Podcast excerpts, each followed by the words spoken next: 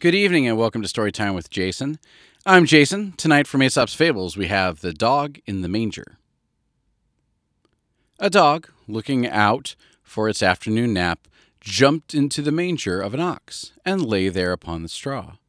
But soon the ox, returning from its afternoon work, came up to the manger and wanted to eat some of the straw. The dog, in a rage, being awoken from its slumber, stood up and barked at the ox, and whenever it came near, attempted to bite it. At last, the ox had to give up hope of getting at the straw, and went away muttering, Ah, people often grudge others what they cannot enjoy themselves. Good night.